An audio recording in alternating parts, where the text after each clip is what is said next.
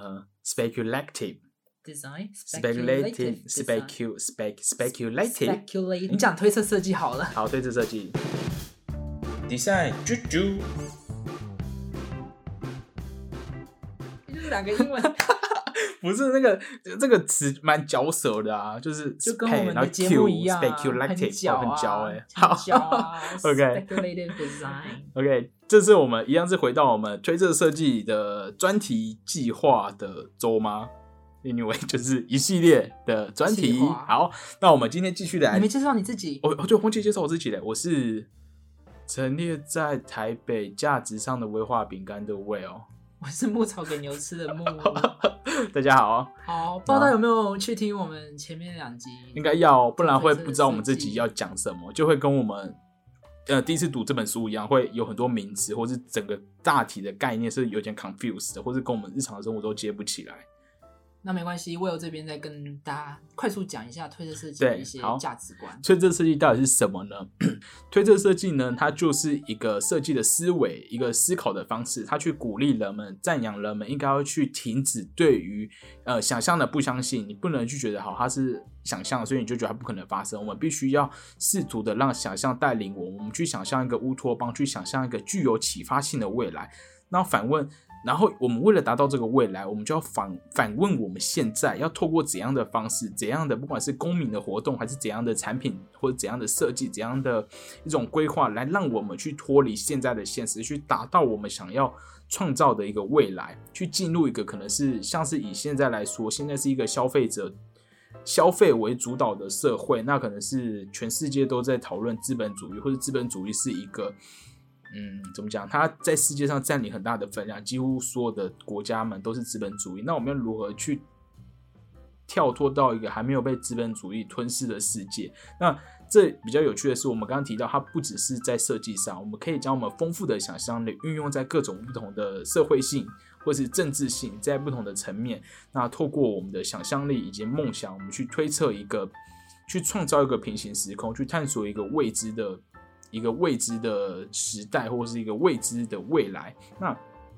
我们可以运用在其中，推测设计包含了很多像是概念设计、批判设计、阴暗设计等等不同的名词。那这些名词我们会在后面来做讨论。那我们可以运用这些批判，或者是我们去 debate、去怀疑现况的方式，用 what if 有什么是是可能会不要发生的？如果一点对，如果点点点，那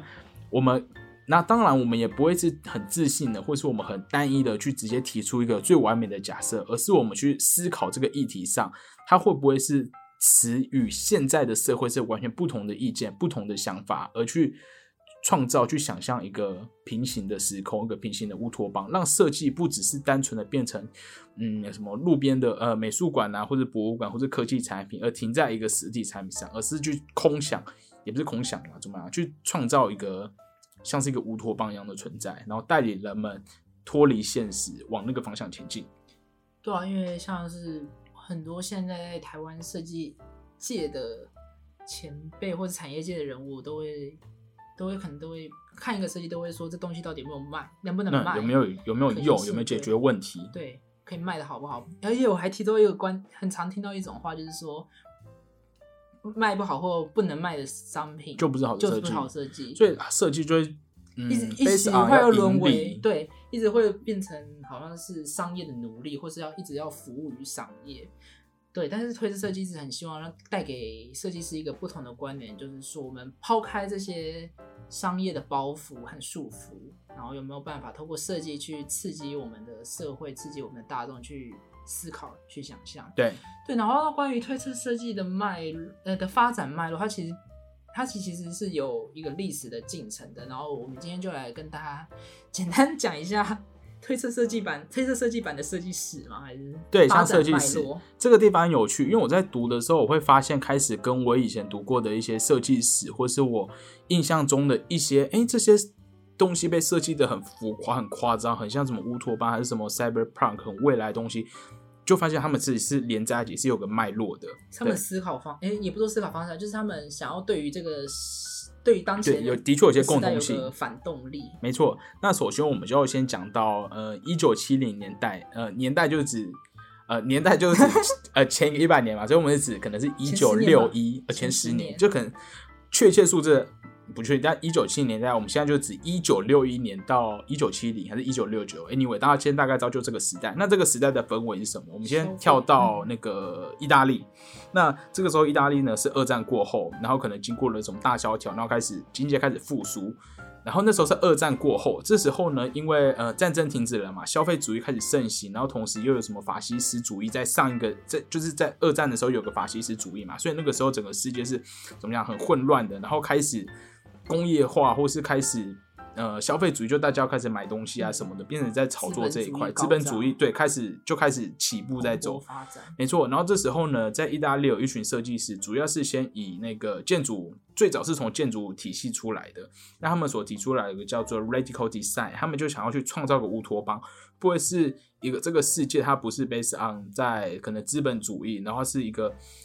就是比较接近平行的时空，然后它可以去推翻现在的阶级，因为在资本主义里面，阶级的确也是还是一个问题。所以在那个年代底下，就有几个蛮有名的东西。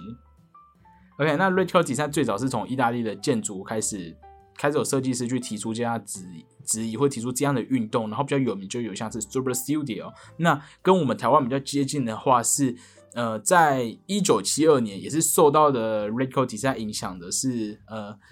Kiso。库拉卡瓦，他是黑川纪章，然后他在东京有创造一个叫做纳卡金，叫做呃一个胶囊塔，哎，中文是这个吗？我忘了。OK，反正他是在东京，我记得是在新宿，哎，不是新宿，他好像在那个什么很多鱼的那个市场是什么？你有去过吗？我我有去过那附近，可是我那时候忘记去了。我原本想要去，还是那个很多鱼的地方，叫什么竹竹地市场附近有一个，大家可能有印象，呃，如果你有。看过一些设计史或什么建筑史，你可能会知道有一个房子，它就是一个一块一块的房子，一块一块的房子盖组成的一个大楼，然后这一块一块上面都会有个圆形的窗户。然后我有看到里面的照片，它真的就是一个很方正的房间，然后就那边有个圆形的窗户，就是很神奇。所以就这种看起来有点乌托邦，然后他想要去打破现况的东西，最早像平行时空，就是从这个年代开始，在一九七零年代，为了去反抗旧有的法斯法西斯主义以及正在蓬勃的一个那种消费性的主义，然后这时候意大利从意大利发迹的一群设计师、建筑师就开始提出了这一个理论，就是。呃，radical design。然后这个时代下的产品设计，因为当时的时代氛围是刚好二战结束嘛，所以战后的一些工业文明啊，带来种种，会要促使设计师要重新思考我们人的精神层面的这些。对，尤其是他们受到了就整个战争的摧残啊，或是压迫之后，开始去思考，对，就是精神层面。所以那时候比较激进的意大利设计师就想要对对过往要有一些突破，要创造一些不受历史束缚的、具有未来感的设计。然后像是他，我们这边查到的资料是有一个意思是，那时候有个比较有名的东西，呃，应该可以在一些美术馆或是博物馆看到，它叫做它叫做 Capitello 椅，那它是由 Studio 六十五设计工作室出产的。那呃，我先形容一下这张椅子是什么，它。大家先想一下那个雅典卫城，就是希腊的那些神殿的，对，它不是有一些柱子嘛？他把那个柱子的那个最上面那个头砍掉之后，保留它那个这个叫什么蕨类什么装？哎，这个我专有名词，就反正就那个卷卷的那个东西，然后就留下，对，就留下那个东西放在地上，然后它是用一个发泡材去做，做成一张椅子。那它这张椅子要讲什么？他会最早会做这张椅子是这个这个设计师他们在。希腊那个时候看到就是倒塌的神殿，有个人就直接坐在这个这个柱子的这一个这个 part 上，然后就想到，哎，这是一个阶级的方段。对，原本这些东西原本是一个精英阶级的东西，但它现在人类然后都可以坐上去，我们可以征服它。然后同时它用了柔软的这种聚酯泡沫的方式，而不去对比大理石，然后就变得是一个我去推翻整个阶级。那这个东西好像是它没有任何。它的历史意义被切断了，被重新赋予了。它就像，就是去反抗一些旧往的框架，对。所以这张椅子就是呃，Radical Design 当时的一些在产品设计界来说一些很经典的东西。对。然后除在那个消费主义的年代，除了意大利这边比较有激进设计的一些对于时代氛围的反动之外，还有一还有一个我不知道大家。知不知道一本非常有名在讲社会设计的书，叫《为真实而设计》的那个作者 Victor，也是在那时候也是想要推翻推翻这种消费主义当道的时代，然后觉得认为我们应该要好好看看为这社会设计，像是他那时候就有提出说，我们太多大量的消费性的那种大量制造的产品，然后设计师其实是非常有点罪恶，就是制造很多这种产品之类的，所以其实这也后来演变到像我们现在谈到很多在讲循环设计之类的议题，都其实都可以，它它最原始的原始点好像都可以从这些设计师的一些思考脉络下面回推回去。大家比较可惜的是，虽然那时候有很多对于这时代提出反动的设计师，但其实好像那大时代的力量下，其实没有这么强烈。我觉得我在想，会不会是当时那种呃，当时没有网络嘛，所以他那个媒体的扩散量不会这么的强大，以及这个东西，因为它到头来都比较像是怎么讲，在探讨一些概念或是一些呃艺术层。他当然他不是想要停在艺术，但他的确是想要让人们去思考，但是也可以很直觉说，因为他就是比较没有经济实质的帮助，或是对他们觉得生活上的帮助。对，所以他的确他 Radical Design 他在那个一九七零年代末期，一九八零年代就没了。对，因为那时候设计就开始商业设计就开始进入整个工业化，就就开始出现很多电子产品啊，或者什么广告啊这些东西，就取代了这种嗯。早期他们想要去反抗，去做一些，去探讨一些可能议题啊，或者是反对现况的一些东西，就开始默默就消失了。市场导向的资本主义就还是取得在那个时代的获胜。对，没错。那所以，我们从了激进设计，我们开始现在要聊到了高度商业化之后，接下来发生的设计是什么？那接下来在高度商业化之后，就出现了所谓的概念设计。那概念设计是，呃，大家都现在其实是最普遍会知道一件事情。概念设计是指什么呢？就是指以有不同的层面，以科技公司来说，科技公司它会去。呃，做新的产品，那可能会拍一些影片啊，就说哦，可能人类什么五十年之后，什么东西都、看过蛮多对，就什么什么玻璃上面有东西跑来跑去啊，这种就是概念设计的做之前都有做很多这种那种预影片就是测未来啊，好像是就用未来什么车子飞来飞去啊，对，我就看到最多就是那个全部的那个玻璃都是那个，就是可以点来点去啊像对就是都那种触控对，这就是现就是概念设计接下来的发展。然后除了产品设计界，其实很多产业也有这样的例子，像是汽车。汽车大家呃，我们会知道有汽车公司都会有一些概念车的设计，那这样也是要去对于未来去做一些想象。那以及服装界，服装界也是他们每年，你知道我们在那个伸展台上就会看到很米兰时尚周、那种很时尚周，很戏剧性的衣服，也是像一种，也是像是一种概念设计。他们要去讲，虽然这些东西不是日常生活中实穿的，这概念设计还蛮有趣的，因为我这边看到两个蛮，哎还蛮不同对于概念设计的一些陈述方式，像是比较产品或是比较汽车导向的，他们的公司怎么看待未来，都是我觉得都是很高科技化，哎，对。然后尤其是他们都是在这边东西就要连到我们下个要讲的东西。我们刚才讲到高科技化，呃，可以注意到现在的科技公司所去探讨的概念设计，都是在描述一个乌托邦式的。这边乌托邦是指那种很美好，就是人类好像会生活的更好，人类有更好跑更快的车子，会飞的车子，然后有更聪明有 AI 的一些装置，就一切都要变得，更美好一切都很。方便，然后可能手一挥就有什么很多东西跑出来之类的。那我们就会注意到，现在的概念设计，它的目的其实是在导向消费者去买购买下一代的产品，因为这些，呃，包含我自己的公司，我自己工作公司也会做这种概念性产品。那这些结论是什么？就是我们会发现，哦，消费者突然觉得这类东西很棒，开始有回应，就觉得，然后科技公司就会了解到，好，大家对于这样的概念是有兴趣，就会去开始去生产它。所以最后的目的都在导向。呃，消费者要去购买这个产品，我们不能说不好，因为的确它会让生活变得更便利。不过呢，推着设计这边就想把这边的格局变大，所以我们接下来，呃，我现在讲的这些东西，就是它一路发展到最后变成推测设计。然后你也可以说，推测设计是囊括了我们现在所提到在历史的脉络上的每一个设计，它就是有点像它的综合体，或是它就是包含了这么多的不同的思考的一个方式，这样。对啊，像科技产品或者你刚刚讲的概念车，好像或者我们现在学的在做的设计，所受的设计教育，都好像是在说我们要设计一个新的物品，然后以人类为中心，对，然后让别人想象，然后哎，我拥有那个东西，好像有个更美好的未来，是一个往一个好像非常美好的未来一直去往前。但是批判设计、哦跟这个就不太，嗯，切入的点不太一样了。对，对，就是好像说我们其实我们要设计的并不都是一个很美好的未来，或或者说我们提出的设计并不是要朝一个非常对你刚讲乌托邦或非常美好的那种世界去去去走。对，没错，批判设计在这里就是指他们要去，我们要去 debate，我们要去怎么讲辩讨论、讨论现有的东西。一个是以呃，如果你是以一个以产品为导向，当然我们可能会去 debate 旧的东西，它有没有哪些功能上的缺失，然后我们要去改进。那在议题上，或是在比较更广泛的，或是更我们被认为像在批判设计，就可能是他去 debate 一个议题，像是什么议题呢？呃，资本主义嘛，或是对，资本主义到底是不是一个好的社会制度？对没错社会社会对资本主义或社会主义，或者像是可能就是一些比较敏感的话，像是安乐死到底对、到底是不是呃这是是 OK 还是不 OK 的？对。或者还有一些像是哦，我们好像吃牛肉那种，你说我们花了很多能源，然后就制造肉这件事情，或者是说把动物拿来作为一种介入我们设计，变成一种可以 support 我们的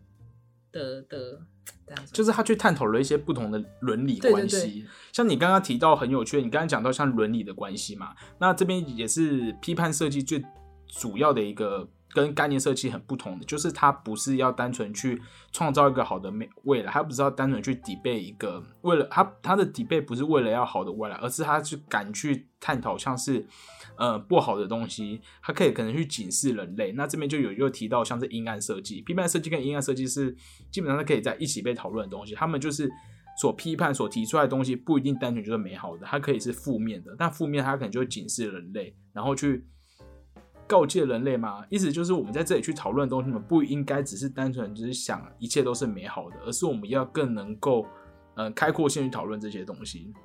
那这边也可以讲到，就是其实像是电影或戏剧上面，它其实有很多的电影，它可能会讲什么人类的文明毁灭或什么的。哦不过在你就会注意到，在产品上，它很少提到这个东西。大家的产品都是想人类就只是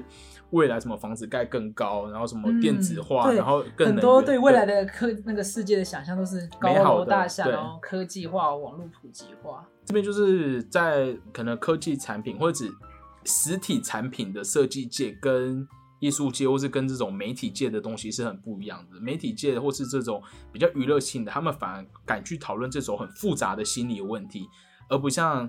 产品设计。我们在读这边觉得有趣的就是，他的确说好像我们。那种做那种拍产品设计的影片啊、电影啊，里面的那种男女主角一定都是呃干干净净的，然后看起来很有智慧，然后一切都很漂亮。但是为什么这么单一呢？或不能为什么不能有更多的可能性呢？这就是这边很有趣的地方。所以呃，这边一个讲到的就是你会注意到这边的设计越来越像一个媒体业，我们好像要去讲一个故事，要去创造一个东西，而前面的。我们讲的概念设计会很像是我们是为了要去服务未来的人，但是这边会变得说我们没有要，我们不仅只是服务，我们可以像是媒体一样去倡导一个这个未来为什么不能是这样发生？哦，这也很像是我之前听王爱丽在讲推特设计有讲到，他觉得推特设计应该是它像是一种语言，然后去要去传达某件事情，然后让大家去思考或者是讨论这件事情。对，它就像是有点像语言呐、或者什么一出剧啊，一个小说，嗯嗯嗯然后去用呃，推式设计有另外的重要点，就是我们必须要把东西什么道具化。道具化是为什么呢？就是要让我们可以真的去走入那个情境，我们要真的相信它会发生。对，大家不要以为推式设计好像就是一个空提出一个空想而已，其实没有这样其实他们很强调要做出 prototype。对，要做 prototype，而且它这个 prototype 是要基于科学现实，它不能是嗯完全空想到像电影一样不可能发生，它必须要是又要有一点点可能发生其实。它不一定要 working，我好像之前有听说他，呃，他们虽然很强调做 prototype，但是不见得要 working，但还要创造那个情境对，他要创造让人可以相信，哎，这是真实会好像发生在我们世界上是合理的那个情境氛围下。对，所以大家可以注意到，我们刚才提面所前面所提到的，从什么激进设计 （radical design），然后概念设计、批判议案设计，然后到我们刚刚后面所提到，可能像在 bio art，就是有基于科学的一些实验或现实或新的科学去做一些，不管是创作还是推测，那以上这些东西就可以是。它就是整个推测设计的脉络，或是它南瓜的一些论点或概念。那我们可以想象，我们一开始有提到说，推荐设计它其实不是要去预测未来，它是要去撼动现代。那我们可以想象，呃，什么叫做不是预测未来？就像我们现在有一条路哦，然后这条路会往前走，那我们现在的设计可能是我们想这条路会走到哪，那我们就要想办法怎么让在这条路上我们要去可能让人类活得更好，或是要去设计什么东西。但是推测设计有点像是你先停哦，你现在脑海中哦，现在大家想先好好想一下。脑海中有一条路哦，按、路的尽头你刚我们拍到，然后这时候旁边突然出现了一个一个圆圈，一个圆盘，一个星球在旁边，啊，那个星球上面发生的事情就是推测设计啊，这个星球呢跟我们，它就在我们的旁边哦，但是不是我们的未来没有直接连过去哦。应该有理解吗应该，但是它是一个我们想象的想要，往前的它在我。们旁边，但是我们没有直接过去，所以我们推测设计所提出来就是要我们要让大家可能想过去，啊想过去我们就过去，但是它不是直接在我们的前面，它是在我们的可能有点旁边。这个这是我们自己想到？的理论了，我们觉得应该没错怎么促。使大家过去的对？设计师的角色就是要扮演所以大家应该提出设计，然后去懂这个很改变现在。这个很怎么讲，很纤细的一种很微妙的关系。它这种很纤细的关系，我是指，呃，它在我们一条路往前走嘛，会有个未来在那边发生，但是。呃，推测设计 （speculate design） 它是在旁边的一个一个小乌托邦，你想象它那个星球，虽然很接近，但它又不是。而、我们的未来其实没有通往它，但是我们可以提出了一个这个平行时空，它就在我们旁边哦，可能发生。那如果大家都觉得它有可能发生，我们可能就可以使全体的人类朝向它。我们可以去透过改变现有的那种呃社会现况啊，或是一些价值观的改变，而去达到真的能够前往这个未来。简单来说，就是设计师先放眼未来，然后那可能未来不是真正，可能不是真正的未来，而是他想要的未来。对然后透过改变现在，然后就是可以改变到那个未来。对，就是他开头很重要一句话就是什么？嗯，我们要撼动现在，而不而并非只是单纯的预测未来。好，好，以上就是我们我们在这一期中，我们先讲了这本书的前半段。那这个前半段呢，它就在解释这些名词以及推测设计的脉络，从最早战后一九七零年代的意大利的 radical design，然后到概念设计、批判、阴暗设计，以及最后在近代比较多的 bio art 的一个呈现，那去讨论，你就可以去了解哦，原来推测设计它它既像概念，它又要批判现状，然后它又要基于科学现实，但它要去预测的不是一个既有的未来，而是一个即将可能，而是一个可能发生的未来。然后它就像一个媒体一样，去让全体的公民去思考这个议题，因为只有嗯，整个人类的。因为你知道，我们现在社会最大的一个改变的规则或者改变力量，就是透过人类的消费，所以我们要让全体的人民都去想一个新的价值观，才可以去驱使整个世界往那边前进。所以这边的设计就是更像是一个媒体，更像一个 media 去提出一个问题，去提出一个议题给大家讨论。因为像是嗯，可能现在在讲循环设计，其实我有跟几个人有讨论到，其实因为像循环设计的 base 也是因为现在大量消费、大量制造的时代，对那，其实我们有在想说，可能哎、诶那些环保杯或那些环保餐具，真的是循环设计对日常人民来说一个最好的解法吗你？这样好像 diss 到很多人哦。我没有，我只是提出，有没有？应该哦，等下，但是推这你怎么讲？批判或推这设计，它也它不是要去 diss 一个东西啊，而是要提出一个不同的讨论。或者或循环设计，应该或友善地球的设计，或许应该是要从改变我们人们的行为，然后价值观就是要往上的层面再提升一对点。，然后才能才能真正去达到可能对于这个星球永续的方式吗？意思是就是环保杯啊，或者什么，好像改变你的消费习惯，对啊之类的。不是要再一直做一堆环保杯，其实好像没什么用，或是说它造成的影响不够大啦，这样啦，不是要抵费大家啦，大家就 debate 啊，不是啊，因为我我因为我最近在做个案子，然后就有人就说，呃，不是，我们就很怕大家就说哦，又是一个环保杯啊，所以我们算了算了，不要聊这个。哦，我们终于就聊完这本书的一半了，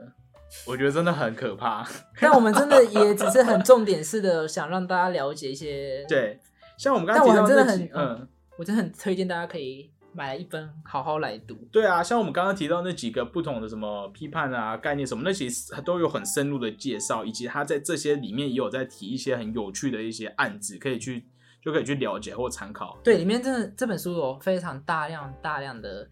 design case、design project 都是关于 speculative design，不管电影、MV、媒体，或是真的 prototype，装置真的很多，然后我觉得大家都可以去好好再去 research 他们每个 project 背后他们是怎么想，他们怎么去看这世界。对，哎，那最后我想讲，它里面有个很有趣的 project，它是在讲那一个，呃，你知道磁碟机啊，它不是会很怕水吗？然后就有一个设计师提出来，磁碟机就是它遇到危险都是觉得跑。而且我听说他那个灵感是来自于他是来自于好像一个，哎，我不知道他是。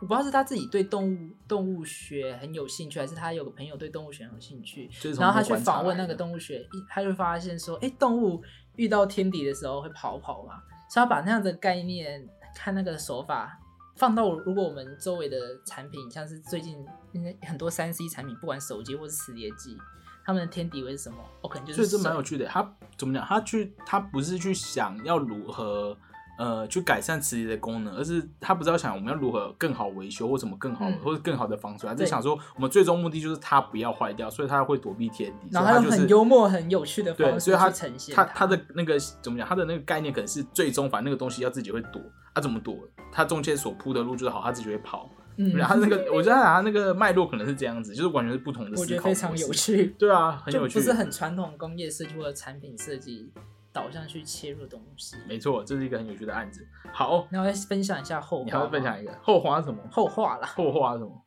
没有，我是想纯粹分享我怎么知道这本书哦，好啊好啊，还是大家其实都很知道这本书啊，因为我知道，嗯就是，最近太红了啦。最近台湾一定非常红。哦，我们也听了很多大师的解释，但我发现大家都只是大概提到。啊，不要想讲。好啦，啊，你先，啊，你继续解。哦，我就是，哎、其实我好像是前年吧，在台创有听到一个台科的老师的，因为他是 R，因为那个那个讲座都是那个那一系列讲座都是请 R Center 的一些毕业的校友来分享，然后我就是一个台科的叫何乔伟的老师，然后他也是这本书的引进台湾的一个非常重要的人。因为那时候他那时候那时候我去听讲座的时候还没有这本书还没有出中文繁体中文版，对，但是这本书好像已经出一阵子，好像出蛮久了。所以他那时候讲座就有提到说，很可惜台湾目前都还没有这样子的书进到我们设计教育，或进到我们这个对，因为我。们的设计教育还是以 design thinking，就是那种使用者为中心去思考。嗯那场讲座很有趣啊，何乔威老师有分享他在美国 Art Center 读 inter，我记得是 interaction design 的时候，他们做的一些 project，然后也真的算是打开了我很多对于设计观点的想象。因为我们真的从很 很从一开始就是对于设计的观点，就是说要解决问题，解决问题。